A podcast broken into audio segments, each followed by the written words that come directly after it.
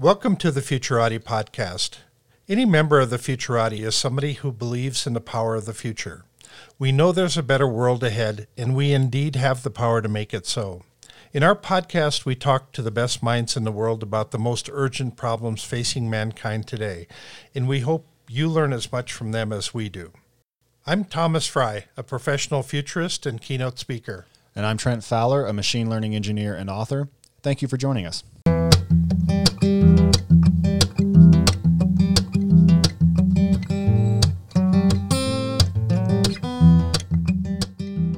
Today we are joined by Jared Bultema, who is a machine learning engineer and data scientist at DataRobot. So, Jared, why don't you start off by just giving us as long an introduction to yourself as you want to.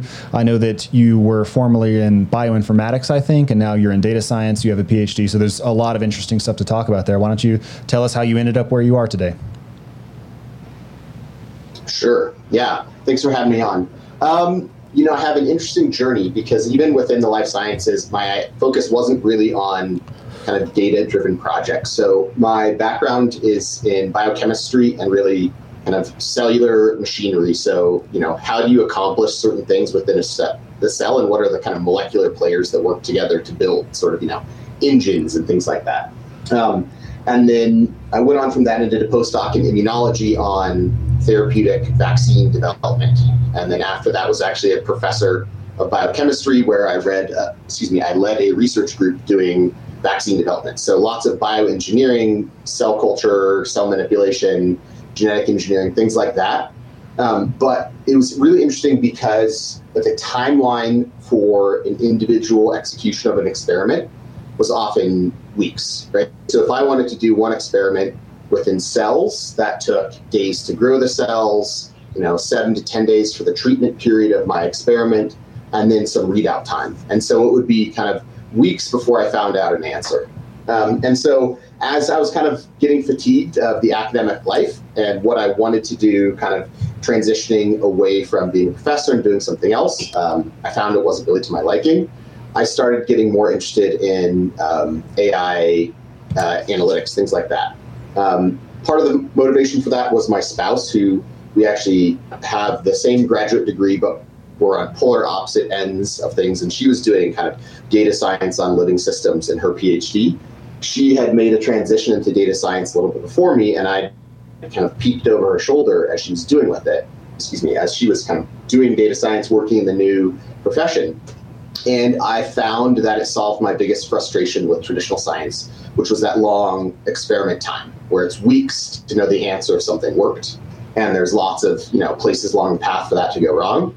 And within data science, you just compress that time frame exponentially where it's, hours to maybe days to have the answer to an experiment. And so kind of seeing that pace and then kind of dipping some toes into the fundamental, skills and techniques you need to do data science, decided to just take the plunge, dive all the way in, and then worked as a consultant, went through a bootcamp program, and then was hired at DataRobot as a data scientist. Nice. Which bootcamp program did you go through? I went through the Galvanized Data Science Immersive. Oh, that's right. It was in person at the time, and is now a remote-only thing, as are almost all things in the times of COVID. Yeah, so I went through the same program. What was your capstone project, if you don't mind me asking? Yeah, so I actually did sales demand forecasting. So I partnered with a company, got some of their retail sales data, and then did all three of my projects on that forecasting. And that really kind of kicked off an interest and obsession with forecasting and how to do it better, because, as generally happens when you dive into a new type of project, you're really unsatisfied with the results. And then kind of, part of the discovery is what could I have done better? And part of the discovery is, well, what are the tools that you use to do this well? And so it's kind of kicked off this fun, continual learning process. So you could actually then go in and analyze retail stores today and determine kind of their likelihood of failure over the coming months? Yeah. You have lots of kind of various granularity that you can get insight into stores. I'd say at the most granular level is predicting how much sales or demand for sales are you going to have for every item at every store across like large multinational retailers. So kind of forecasting hundreds of thousands of items. And that's really like at the most granular level. And then you can think about that aggregating up to pretty much any level you want, all the way out to, you know, kind of financial decisions. Is this a wise investment to put money, you know, here or there? That's real interesting. I wrote a paper a while back on this concept of when do we reach peak e-commerce. And it has to do with the idea that we can never reach 100% e-commerce, because that means we would have no coffee shops, we'd have no restaurants to go to, and so we'll never go that far. And so when do we reach peak e-commerce? Because we're only slightly above 10% at the moment. And then how long does it take to reach peak e-commerce? And so it becomes kind of a philosophical endpoint somewhere along the way there. Does 10%? Yeah, so what does 10% e-commerce mean? That what did you 10%? Come up with as a rough estimate? What my basic guesstimate for this was around 10 years from now, and that we would probably peak out at around 20%. We still have a need to get out and be around other people, and I don't think that goes away. And so buying things, we no longer are entertained by just looking at products on a store shelf. And so we want something that's much more interesting, much more engaging, and have that experience that goes along with it. And so... I think we have a whole new breed of storefront that comes out of the woodwork, and we're already starting to see a lot more things, you know, like the trampoline parks for kids and the immersion tanks, full sensory immersion tanks, and yoga studios and karate studios and things like that that are less about coming home with bags full of stuff and more about gaining an experience. And so I think we continue to go down that path, making that transition. It's interesting if you reflect on strip malls and kind of the turnover of what's the composition of many strip malls. They go from this kind of small scale, you know, atypical retail, and they turn over into, as you're describing, kind of activity-based retail, right? And you see like gyms popping up, and there's trampoline parks. They're replacing big box stores, and I think you're right. It's kind of what can you get rid of in terms of uninteresting aspects of your purchasing, and then it's the things that are fun to buy, and it's the experience or the things that only have value seeing in person. I think the death of small retail and the growth of e-commerce is probably the shift toward larger and larger players, though. I think that's one probably downside of that transition. Well, yeah, there is that. As much as we tried to have stuff delivered during the COVID crisis, we were we found that if we have fruits and vegetables delivered, they seem to pick the stuff out in the bottom of the barrel to give us. So it's less than appealing. So we still really like to go to the store to pick out certain items. It's the same with clothing stores. You want to really feel the fabric, and shoe stores say you really want to feel how it feels on your foot, that sort of thing. Yeah, so some of those are interesting, because a few years ago I would have completely agreed with you on the last point, but now I think the ease of returns has, at least for me, has offset part of that. So, fresh fruits, yeah, absolutely, I'd like to pick my own. But shoes and other things, often I'll buy, one or multiple pairs and then return the ones I don't like. And so, there's a minor hassle in swinging by the post office to drop off a package, but it kind of offsets the shoe shopping in store. So I think of the pairs of shoes I bought, probably 80% of the most recent ones I purchased online. Yeah, so I think the deeper question is, what exactly is it that you're purchasing when you spend money at an establishment? And Thomas is right that feeling the fabric is an important part of it, but I think that is offset by the ease of returns today. The things that I don't think will go away are probably going to a concert or going to a coffee shop. I think those have a certain amount of staying power, because You can currently stream the ambient noise of a coffee shop over YouTube, but it's just not the same. It doesn't smell the same. It's not the same as seeing the people around. Plus, there's just this coffee shop vibe that for some people helps them work or have thoughts they otherwise wouldn't be able to have. So I think the things that will continue to be around are the things that aren't really about the money or the fabric, or it's the process of doing it that is its own reward. So in your way of thinking, is there a way of modeling what works and what doesn't? And I think that's the question that a lot of people have in their minds. Is there a smarter way to go about analyzing what business models are going to work in the future? Oh, what an interesting question. Yeah. You know, I think with all things, it comes down to data and availability of the kind of types of data you need. I think, you know, that's, I think, one of the lessons I have learned getting deeper and deeper into data science and working on more diverse use cases is that, you know, ultimately your limitation is going to be in the data.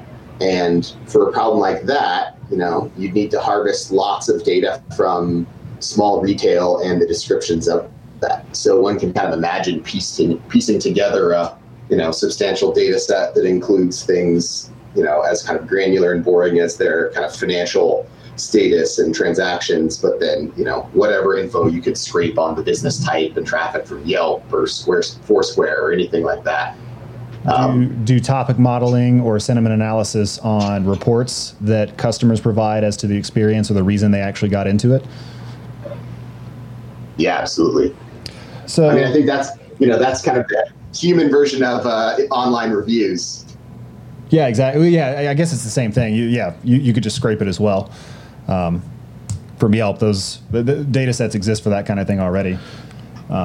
So let me give you a scenario here and see if you could describe how you would model some sort of an analysis for this. So this would be a new feature on a smartphone, and it's a feature that I call the point and call and the point and text feature that there's been so many times when I've driven by a store and I just want to be able to point my phone at the store and to be able to call it, just hit a button and call it, and then find out if they carry this particular product. Or I'm driving down the road and the car next to me is irritating me. I want to send them a text to tell them how much they're irritating me. So this idea of having a point and call or a point and text feature on a phone, there's all kinds of ways that this can go wrong. I mean, if you go to a party and you send a text to a good-looking girl or something, you probably get slapped or something along the way. So, I mean, how do you test out these type of features in advance to actually building it? I mean, is there a way to model the acceptability of something like that? You know, it kind of depends, right? So is there previous data on a similar thing that you can use for extrapolation? And so there's kind of, that's always the challenge of kind of a cold start problem, right? It's a new feature, it's a new product, and there's no data on it. How much can you borrow from existing data on similar things and then apply, kind of put your thumb on the scale for some assumptions that you're going to bake in and get performance out? So it's definitely doable, but it's kind of, from my perspective, that ends up becoming a hybrid of machine learning and more traditional statistical modeling, where, right, some component of that problem you're going to model with, you know, classical machine learning algorithms for kind of whatever type of use case. So, you know, when it's forecasting the sales, there's a bunch of approaches you can take, and we can definitely go down that avenue if you want. And then on what are the new features for a store, and what's this new thing? Are there things you can borrow from? Do you have to manufacture synthetic features or synthetic relationships and kind of define those mathematically, and what do you feed in as known parameters? What are you going to have as internally optimized parameters by kind of whatever loss function you're using? So you can take those hybrid approaches and then merge the two.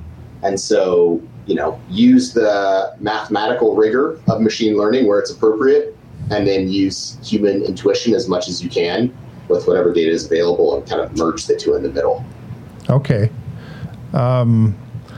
So there's still a lot of guesswork then. Oh, well, yeah. So, yeah. you know, one component is if it's net new, right? So if it's, you know, if the scenario, it depends how groundbreaking is that feature. What you described is a pretty novel feature that doesn't exist yet, right? But if it's, you know, kind of a minor extrapolation of an existing thing, you know, if it's quite close to it, you can kind of figure out how do you want to kind of encode this novelty and feed it into existing training data sets, see if it has some value. But, you know, ultimately, if there's nothing known about the thing that you're trying to predict and you can't find data that represents it, then you're left making up the equations yourself. Yeah. Okay. Yeah. Right. One of the things that I've learned in the years since I've been a machine learning engineer, and specifically since I graduated the Galvanized program, is that machine learning, it's just math all the way down. There's nothing magic about it. And I think in the common imagination, it's almost mythical the way these things work. But if you apply a linear regression to a data set, there's just an equation that's being solved for. They're just drawing a line of best fit by minimizing a cost function with gradient descent. Or the same for K-NN, K-means. These are just equations that you apply to a data set. And if you don't have good data, or if it's a completely novel thing, there's often just no answer machine learning can provide you.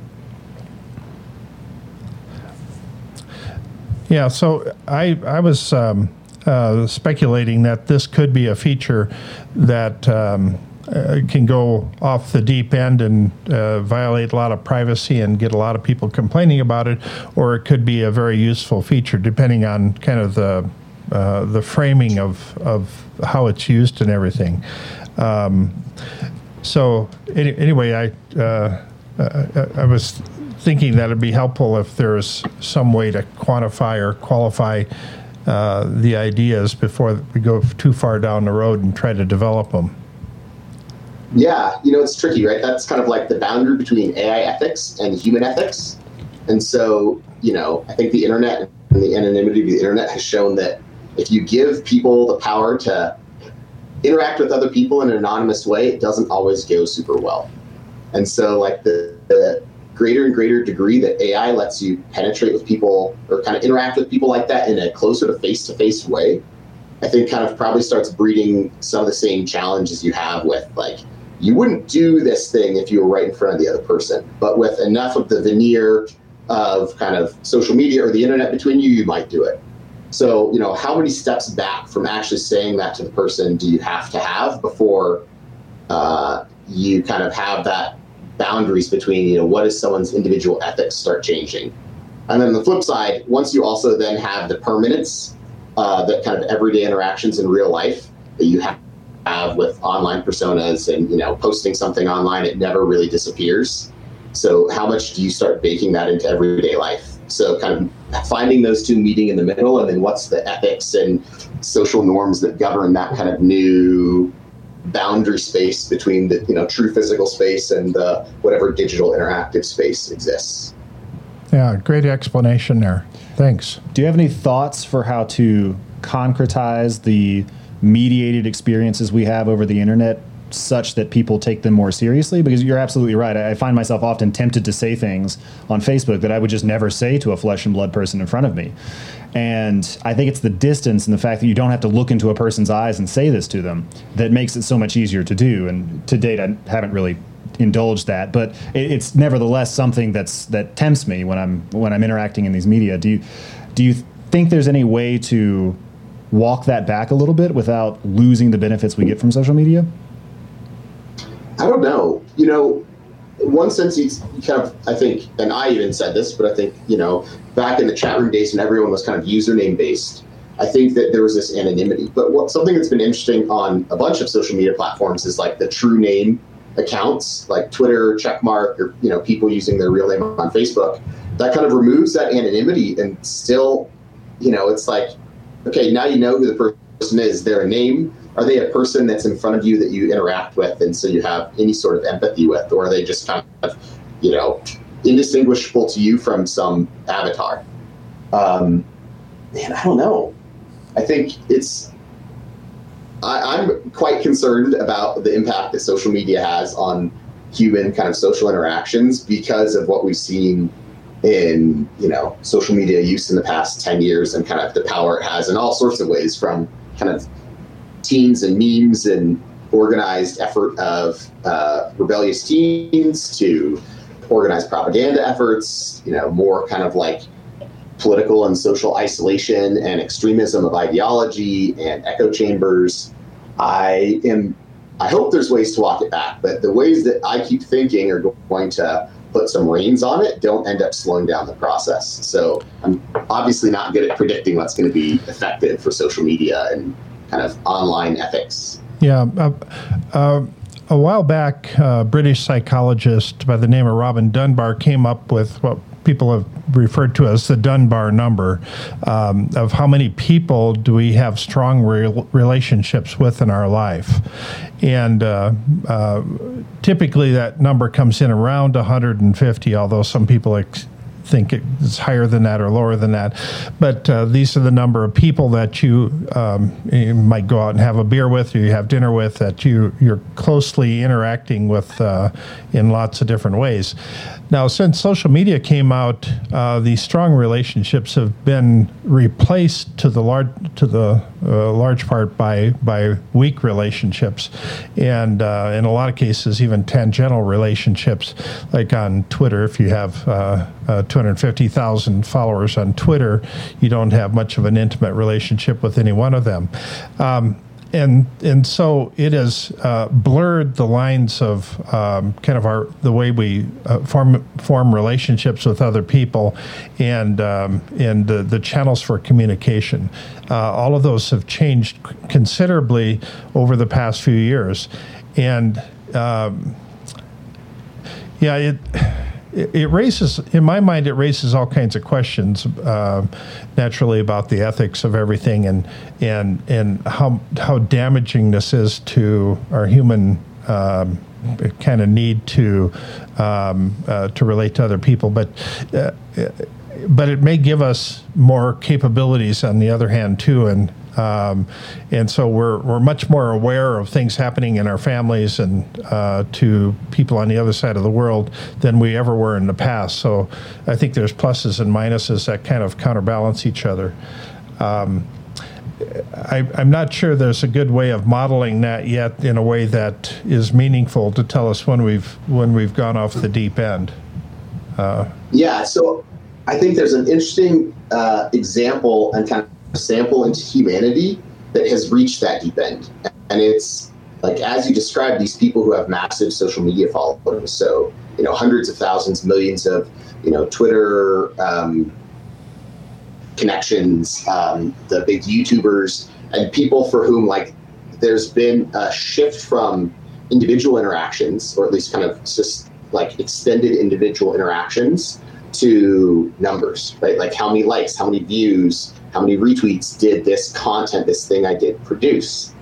And, I think that's kind of the extreme example where we can see they have the ability to get the data perspective on their both professional and social lives. And, they're kind of at the deep end. And so I think there's kind of notorious anxiety and depression among these kind of large influencers because of this kind of constant new pressure and, kind of the ultimate keeping up with the Joneses to remain popular. And so I think that's kind of the closest we're seeing to that degree of merging of the two. And it's kind of fascinating and scary and, also really interesting as a problem to solve. Like, how much could you, given current status, how much could you predict these human interactions and these aspects of kind of a human life to some degree, or kind of societal or group behavior? So with your background, and there's just lots of interesting emerging technology kind of coming out of the woodwork. What's your dream job? I mean, what gets you up in the morning? What would get you really excited about going to work? Yeah, I really love solving problems. And so that, there's certain areas that I'm particularly fascinated by, or at least have been in the past, but just that problem solving process is just so much fun. And then kind of finding a way to make that somewhat repeatable is just a kind of enjoyable thing for me. It gives some sort of dopamine relief, release, and scratches some sort of itch. But I think I love the opportunity to see science at human scale and doing it fast. So that's one fun thing that's kind of blending AI, data science, machine learning on traditional scientific problems kind of as they meet humanity. So, you know, certainly vaccines and just more and more data on vaccines and starting to be able to mix together kind of molecular data you might have, but also all this kind of human data and blending all of those together and kind of seeing what are the new frontiers that you can do once you have all those disparate sources of data, kind of what problems can you solve when you know all this stuff. I think those types of problems are most interesting to me. And especially when there's, you know, some sort of tangible benefit associated with solving a problem, right? So that's kind of the second aspect is I like to do things that like lead to something. Discovery is fun, but not the most fun for me if it's just the sake of discovery. Yeah, so I wanted to circle back around to some of the comments you made as you were introducing yourself, and in particular dig into this question of automated science and the interface of machine learning and science. So there are a couple different angles from which we could approach this. On the one hand, we could talk about how these massive data sets are enabling all sorts of insights that weren't possible in the past. We could also talk about how various teams of roboticists and artificial intelligence engineers are building true robot scientists, right? So you work for a company called DataRobot, but there was also that team in Wales that built Adam, which was essentially just an automated experimental facility that downloaded all this information on yeast genetics and discovered these yeast genes that had never been discovered before, and humans were basically not involved at all. There was another algorithm that took massive amounts of physics data and was able to rededuce the Newton's three laws of motion from basically just that over the course of an afternoon. So there's really this fascinating field emerging of automated science, and I wondered if you could speak a little bit to that, given that you are a data scientist and a trained scientist. Yeah, you know, it's been really interesting because I think a lot of the automation came to science early on, in part because, you know, scientists will pay tens or hundreds of thousands of dollars for automated machinery. So I think kind of like manufacturing and science, you actually saw these early steps in automation. And then, you know, they also had very repeatable processes. So I was kind of, when I was being trained as a laboratory scientist, you know, my undergrad and my PhD, it was just on the cusp of automation becoming relatively normalized. And so rather than, you know, moving fluids between two tubes with, you know, a pipette yourself and kind of being a human pipetting robot going back and forth and mixing things, you started seeing robotics to do that. And that ended up being a huge change in how you could do kind of that scale of science and a lot of that type of science, because you could now, you know, automate things to do hundreds of, you know, various pieces of an experiment kind of in one run. And that just isn't feasible with a person doing the work. And that's true across all sorts of places. So you had that kind of physical automation. And then as you're discussing, even kind of on the genetic side, starting to get automation of genetic insights and analysis. Kind of there were early predictive tools in some of the scientific software. And certainly, you know, scientists are smart and generally connected to math departments. And so whenever they had data, they would be trying to find ways to, you know, find some useful publishable fact from it. And so it's really interesting to kind of see that transition and see how powerful it was and how there's still place to be a scientist around the automation and like, what are the things you're automating? And then seeing that transition within data science has been really interesting as well, and kind of seeing that it's actually lagged behind what kind of was happening in physical sciences was a bit of a surprise to me. But that's been fun to see as well, of kind of how much can you apply those same automation principles toward the things you do in data science, and how much does that change kind of how your job is performed, or to your previous comment before, like, you know, does it automate your job away, and kind of seeing what is the reality of that has been pretty interesting. Yeah. A few years back, the CEO of Foxconn, one of the largest companies in the world, the CEO said that he was going to replace 500,000 workers with 500,000 robots. And as we've learned along the way, it's never a one-to-one replacement. And so these are fun things to make headlines and on blog posts and newspapers, that sort of thing.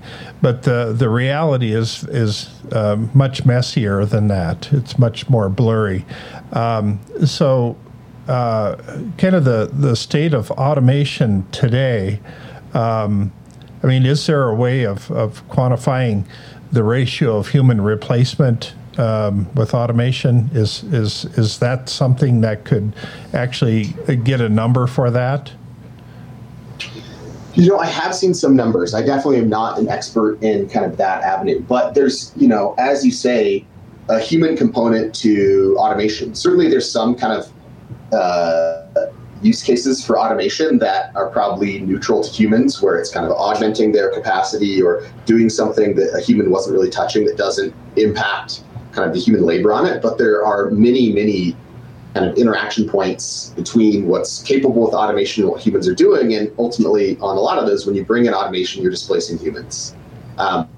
So there's definitely some studies on that. And, you know, I don't recall off the top of my head, I want to say it was in the neighborhood of 40% was kind of the estimate. And it was interesting seeing the diversity of things that are automatable, right? Because, you know, some things are just really challenging. The more things you're asking an automated system to be able to do, the more difficult it's going to be to do it. So, you know, Tesla notoriously built this huge automated manufacturing line for one of their models, and then it was kind of plagued with problems, and they ended up spinning up a human, kind of human-run automobile manufacturing line in the parking lot to kind of augment and replace this automated line that they weren't really able to get the kinks all worked out of.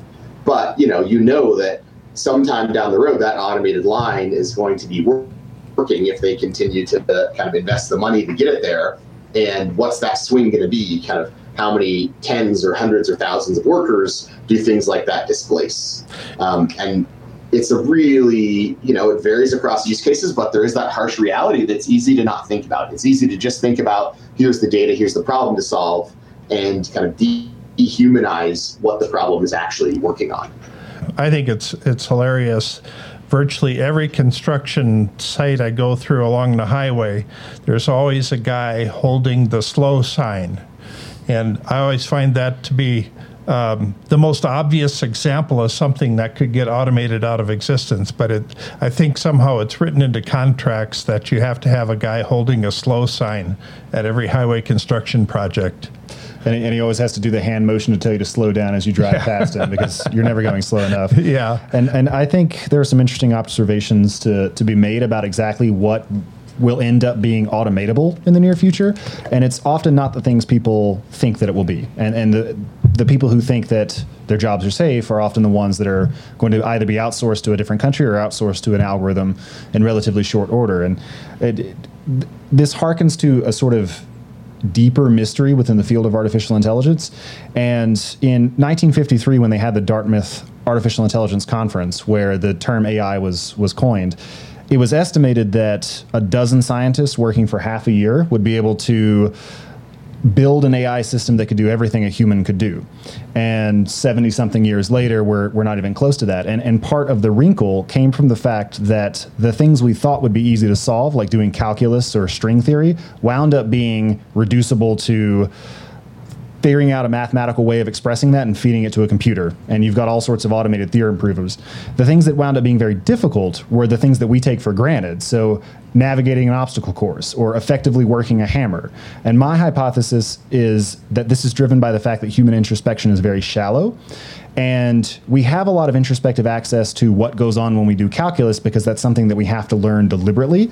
But the process of walking up the stairs or catching a ball or juggling, this is not something that we have introspective access to. Most of those skills came from when we were, younger, and we don't know anything about how the brain goes about coordinating muscular contractions to catch a ball. That's just not something we can introspect directly. And so it wound up being very difficult to build algorithms to do those things. And so ironically, many of the jobs that I think will be safe for a long time are the people who are building your deck, are installing the roundabout that you were telling us about before we started recording, and doing similar sorts of blue collar jobs. I think they're going to be safe for a while. Yeah, you're absolutely right. So there's some things that, they're such a variety of individual, nimble challenging things to do, and so many small decisions that we are terrible at introspecting on. And we're also overly confident about everything we're doing. I think that's kind of the human trait in general, is to be overly confident about how easy something will be. At least that's kind of been a takeaway message for many things in my life, is, oh, that won't be too bad, only to find it not go that way.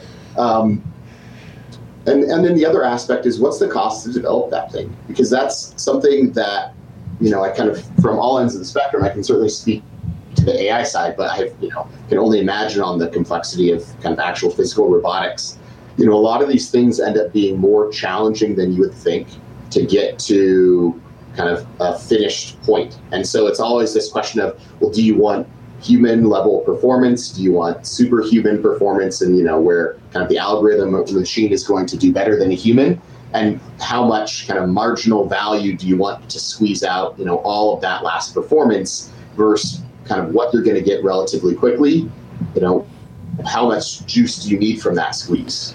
And, you know, I think that's certainly right now, at least, it's still more difficult than we would expect, but, you know, who knows, as we apply more automated approaches, and especially kind of evolutionary approaches that you hinted at before, of kind of solving things in a way that we don't have to define, you know, it's interesting, but ultimately it comes down to time and training data, right? We're like a biological neural net that's had, you know, 20 to 50 years to train on, you know, a constant stream of data. And so you have to find, you know, depending on what you want to train, you have to find a way to kind of fire hose that data if you want it to train fast and be effective. Yeah, I'm always suspect of these exponential growth curves that don't account for the kind of the big variables. As an example, Dennis Gabor is the guy that came up with holography back in the late 1940s, and he invented the concept of holography, and he worked out a lot of the math and the details surrounding it. And it's this idea of getting to a three-dimensional display. I mean, how do we get to a point where we can actually display something three-dimensionally? I mean, we all know what it looks like to see something, a screen above our computer, but if we throw the screen away and display things three-dimensionally, we're really bad at understanding what that's going to look like. We've been raised with two-dimensional books and two-dimensional whiteboards and blackboards, and even the screens on our computers are two-dimensional. So it's, even though we live in a three-dimensional world, it's very hard for us to imagine what it would look like to surf the internet three-dimensionally. Or if you have three-dimensional charts and graph, what does that third dimension represent? And so this idea of holography, a three-dimensional display, we've projected out that this is going to happen by a certain date many times over the years, and it's we kind of get there, and we kind of improve it a little bit and a little bit and a little bit, but we've underestimated the size of the challenges along the way. And so it's so when we put together these growth charts that exponentially this is going to happen, we miss out on some of the really difficult problems that we have to cross along the way. Yeah, absolutely. There's a lot of curves that look exponential until they start flattening off, right? So if you're early on in kind of an exponential curve, you don't know if it's going to end up being something sigmoidal or, you know, what's going to happen. All you've seen is kind of the ramp up, and it does definitely set these kind of false expectations. And especially if we don't learn from other things, right? We're, as humans, we're pretty bad at, you know, seeing like, there's lots of these things that go up and then they pop, right? It's like bubbles bursting or all sorts of phenomenon where we don't really think about the negative consequences, and we don't learn from the other situations, and kind of over optimism about, you know, it'll never go down. And yeah, that's a fascinating topic. I think that makes sense evolutionarily as well. So in the EEA, the environment of evolutionary adaptability, there were very few exponential processes. I mean, almost everything is linear. And so you can forecast almost everything in your environment by just adding one to it in perpetuity and just trying to imagine what that would be like. Today, that's much less the case. And I think that we are up against some of the limits of human cognition in terms of trying to solve these problems and trying to look ahead to the future. And to stay with this idea of automation, so you work at a DataRobot, which is an ML ops company and an auto ML company. So I was wondering if you could say a little bit about ML operations and what that means relative to a person like myself who's just a machine learning engineer. How's that different? And what differentiates DataRobot? Sure. Yeah, so I think the whole idea is thinking holistically about what is the path between data and getting some sort of value from the data, right? And so that's kind of the ultimate idea is kind of anyone who's not a data scientist, you know, their concern is, okay, how is this thing useful? So it's cool that we have all this information, but what can we, you know, do or you know, how can we change using this information that we wouldn't otherwise kind of know to do? And that's where MLOps comes in. It's kind of that last step of how do you take kind of the solution that you've created via data science and machine learning, how do you turn that into something that's actionable and something that continues to be actionable in the future? And it's not just kind of the equivalent of an ad hoc once and done analysis that doesn't continue to function into the future and adapt as kind of the underlying situation that it's kind of trying to predict is changing. So it's, you know, I was definitely naive to a lot of the machine learning operations aspects until I was actually trying to kind of think about real business use cases and seeing the challenges that business have actually pushing those use cases into production. And, you know, largely it's a different skill set, which is kind of a surprise to everyone who's not a data scientist who would do that.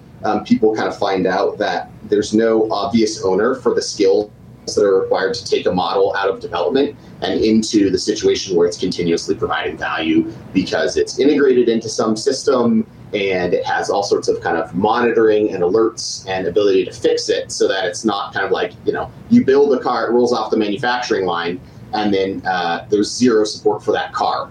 There's no one who knows who's responsible for, you know, changing the oil or fixing a flat tire or anything like that. It's just the idea of like, hey, I built a car, and the rest is up to you. So part of the way I think about this is MLOps is to machine learning as software engineering is to just writing code as a hobby. So you've got some really talented, really sophisticated people that build these hobby projects, but there's really a pretty large gap between doing that, writing a few thousand lines to do whatever, track your diet, and then producing an app that has a Docker container where it can deploy across platforms, where it can be audited, where security logs are being kept so that you can go back and find out why something failed, where you can open it up and say, this is what this line is doing, this is what this line is doing for compliance purposes. Machine learning in many ways, I think, is stuck where software engineering was in the 90s, where there's nobody doing that. There's nobody doing continuous integration or continuous development, or if they are, it's just sort of cobbled together. There's not a generalized sense of these other tasks being very important. I mean, I think a lot of people who get into machine learning are just, they like computers and they like math, and this is kind of a way for them to do both those things. And there's really a lot more to it if you want your models to continuously provide value, be safe, be auditable, and, you know, run for a long time. Yeah, absolutely. And if you kind of think about, you know, what's the real life impact of this? So, you know, the largest banks in the world are using machine learning to power a lot of their kind of internal decisions. And when you think that there's billions on the line, are they going to trust a system? Kind of what does it take for them to be willing to bet millions or billions on the functioning of the system through all kind of the software aspects you described? And then, you know, that's the challenge, is it has all of that software complexity. And then there's still this ongoing data science problem of, is my model performing well? Is it accurately reflecting what the, you know, recent future is, or kind of the underlying data that it assumes is going to remain constant to make all these predictions that we're automating and then, you know, kind of have billions in liability on? So you have to track all of that as well. So it's all the software side to harden something from a janky kind of science project into a billion-dollar trusted kind of production-grade entity. And then also having the data science to make sure that this nice thing we built is going to continue to function accurately, and that, there isn't some sort of a change where now all cars have three wheels and you built a four-wheeled car, right? Or some kind of whatever scenario you can imagine. There's actually a great one when it comes to lending, where there's just some point where the kind of they changed the number of loan grades and subgrades available. They just got rid of one loan grade. And so kind of a human knows this, right? If they check the news, they see, hey, this loan grade is no longer available. And so that's going to force all the people that were in that grade somewhere else.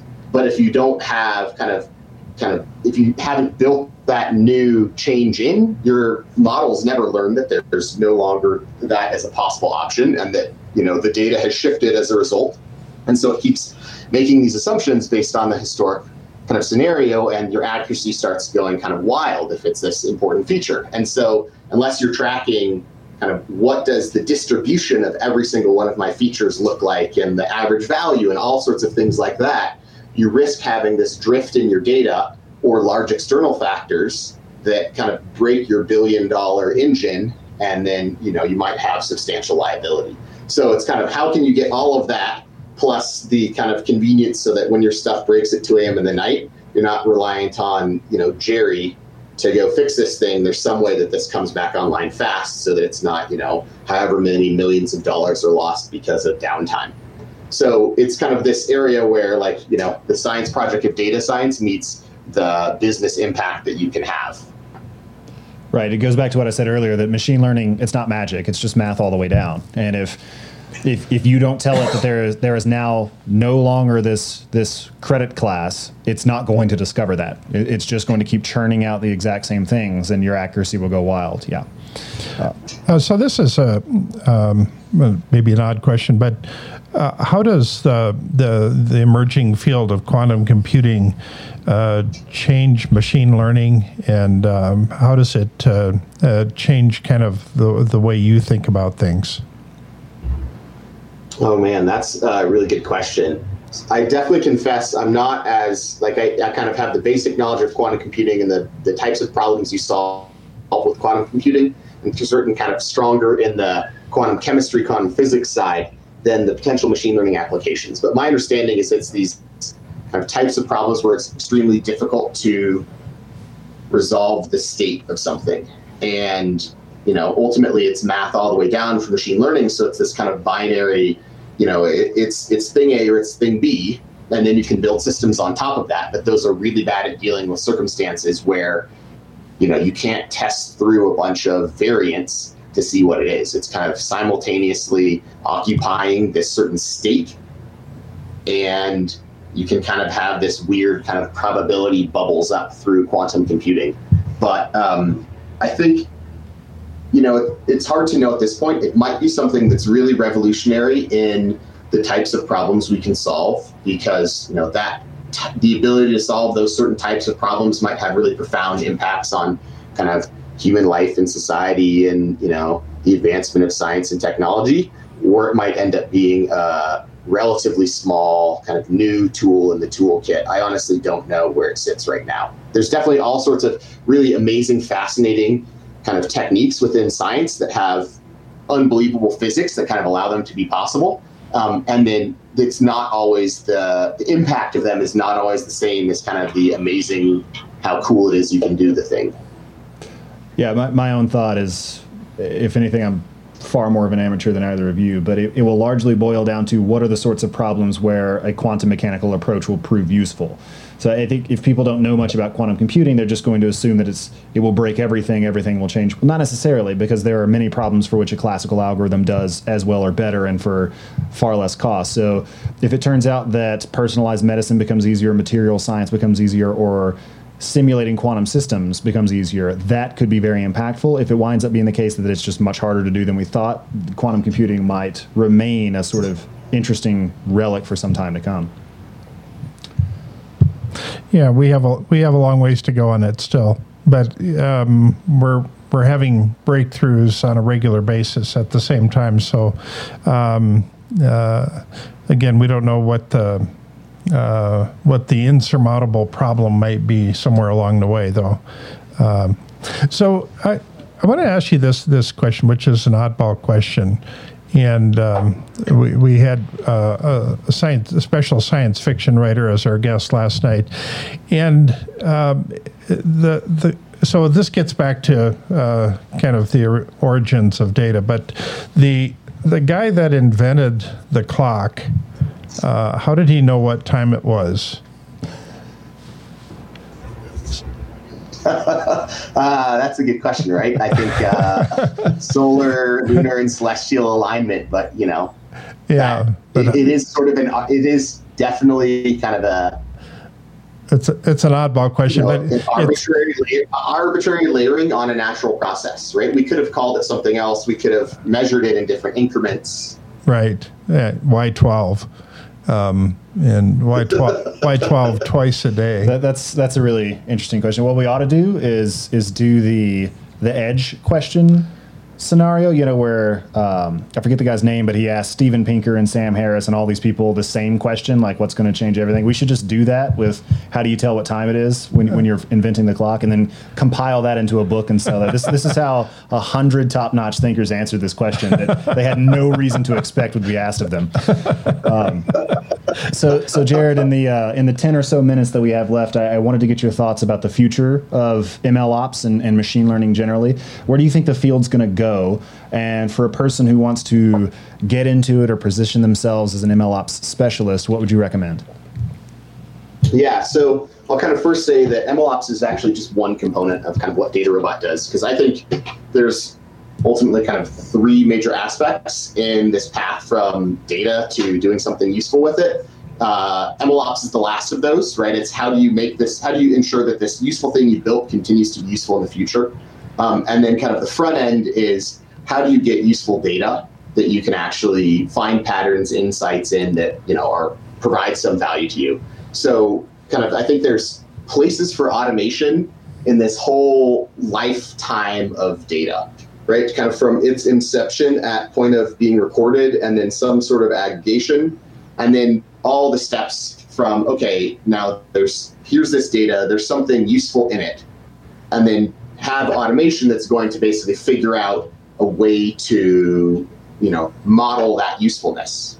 So, and then kind of filling in that gap. So if the first third is data, the second third is how do you model this? How do you find the useful signal in this? And then the last third is how do you, you know, get value out of that and continue to get value out of that in the future.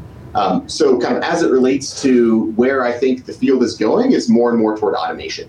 So it started in, you know, in the simple sense of, you know, hyperparameter grid search for a single model, right? If you're thinking, you know, linear regression, you have, you know, no real parameters that you're adjusting other than the number of kind of variables that you want to model. And then, as you say, you have some sort of a loss function, some sort of optimization function that finds the best coefficients, right? So that's kind of the simplest sense is, well, how many, you know, features should you use?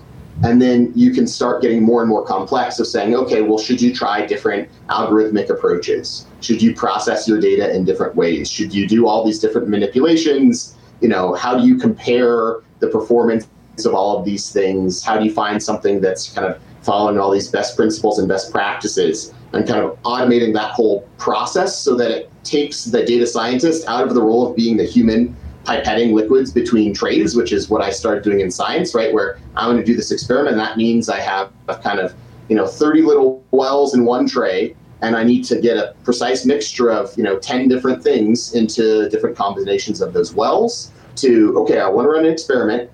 I want to understand this thing. I'm going to let the automation take care of a lot of what's under the hood, make sure I have everything tweaked and it's doing what I want, and then take that useful thing and do something with it. So I think it's kind of shifting that role of the data scientist away from being kind of the equivalent to the lab monkey toward the one who's thinking about the experiments, thinking about how do I properly conduct this experiment? Okay, I want to answer this thing that's not really obvious from the structure of the data. How can I set things up such that I can get an answer to that, or I can get predictions about that thing?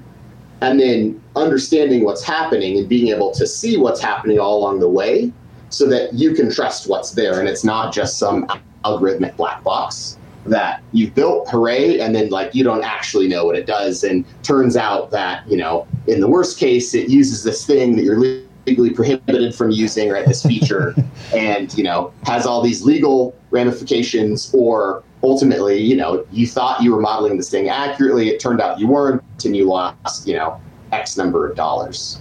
So I think it's going more toward having the field is moving more toward having the technical skills you need to interact with kind of complex systems automation and the knowledge of how they work, but much more of kind of a problem framing and kind of utilization deployment side. So building out the edges of that. So you're not just focused on what are the parameters of your model, what's your modeling approach, how do you do your feature engineering. Certainly there's place for you to go in there and kind of add high value adjustment and kind of input, but you don't have to do the basics. It's tuning things and then thinking about where do you want to point this machine at and kind of see what useful things you get. Is that a cohesive answer, coherent answer? That's a fantastic answer to end the interview. Jared, thanks very much for joining us today. Yeah, thanks for coming on. That's great. Thanks for having me, guys. This podcast is a part of the C-Suite Radio Network.